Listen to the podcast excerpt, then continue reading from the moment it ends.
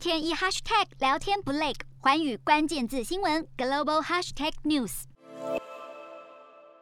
穿梭在车阵中，大家对这粉色上衣都不陌生。在疫情期间，很多人选择叫外送，让外送业者如 Foodpanda 以及 Uber Eats 接单接不完。不过 Foodpanda 却在二十二号做出重大宣布。Delivery Hero 表示，执行长奥斯特伯格表示，这并不是个容易的决定。现在的情况已经和刚进入这些市场时截然不同。奥斯特伯格更直言，看到很多地方都有大把机会，但重返德国及日本市场反而让公司错失了一些机会。这家外送大咖，二零一八年将德国本土业务出售后，今年五月又宣布重返德国市场。Foodpanda 一个月前才在科隆、杜塞道夫及斯图加特推出服务，作为扩大德国布局计划的一环。而 Foodpanda 在去年九月进入日本市场，没想到现在却撑不下去，黯然收场。瞄准新南向商机，剖析东南亚发展。我是主播叶思敏，每周五晚间九点记得锁定。看见新东协就在环宇新闻 MOD 五零一中加八五凯播二二二及环宇新闻 YouTube 同步首播。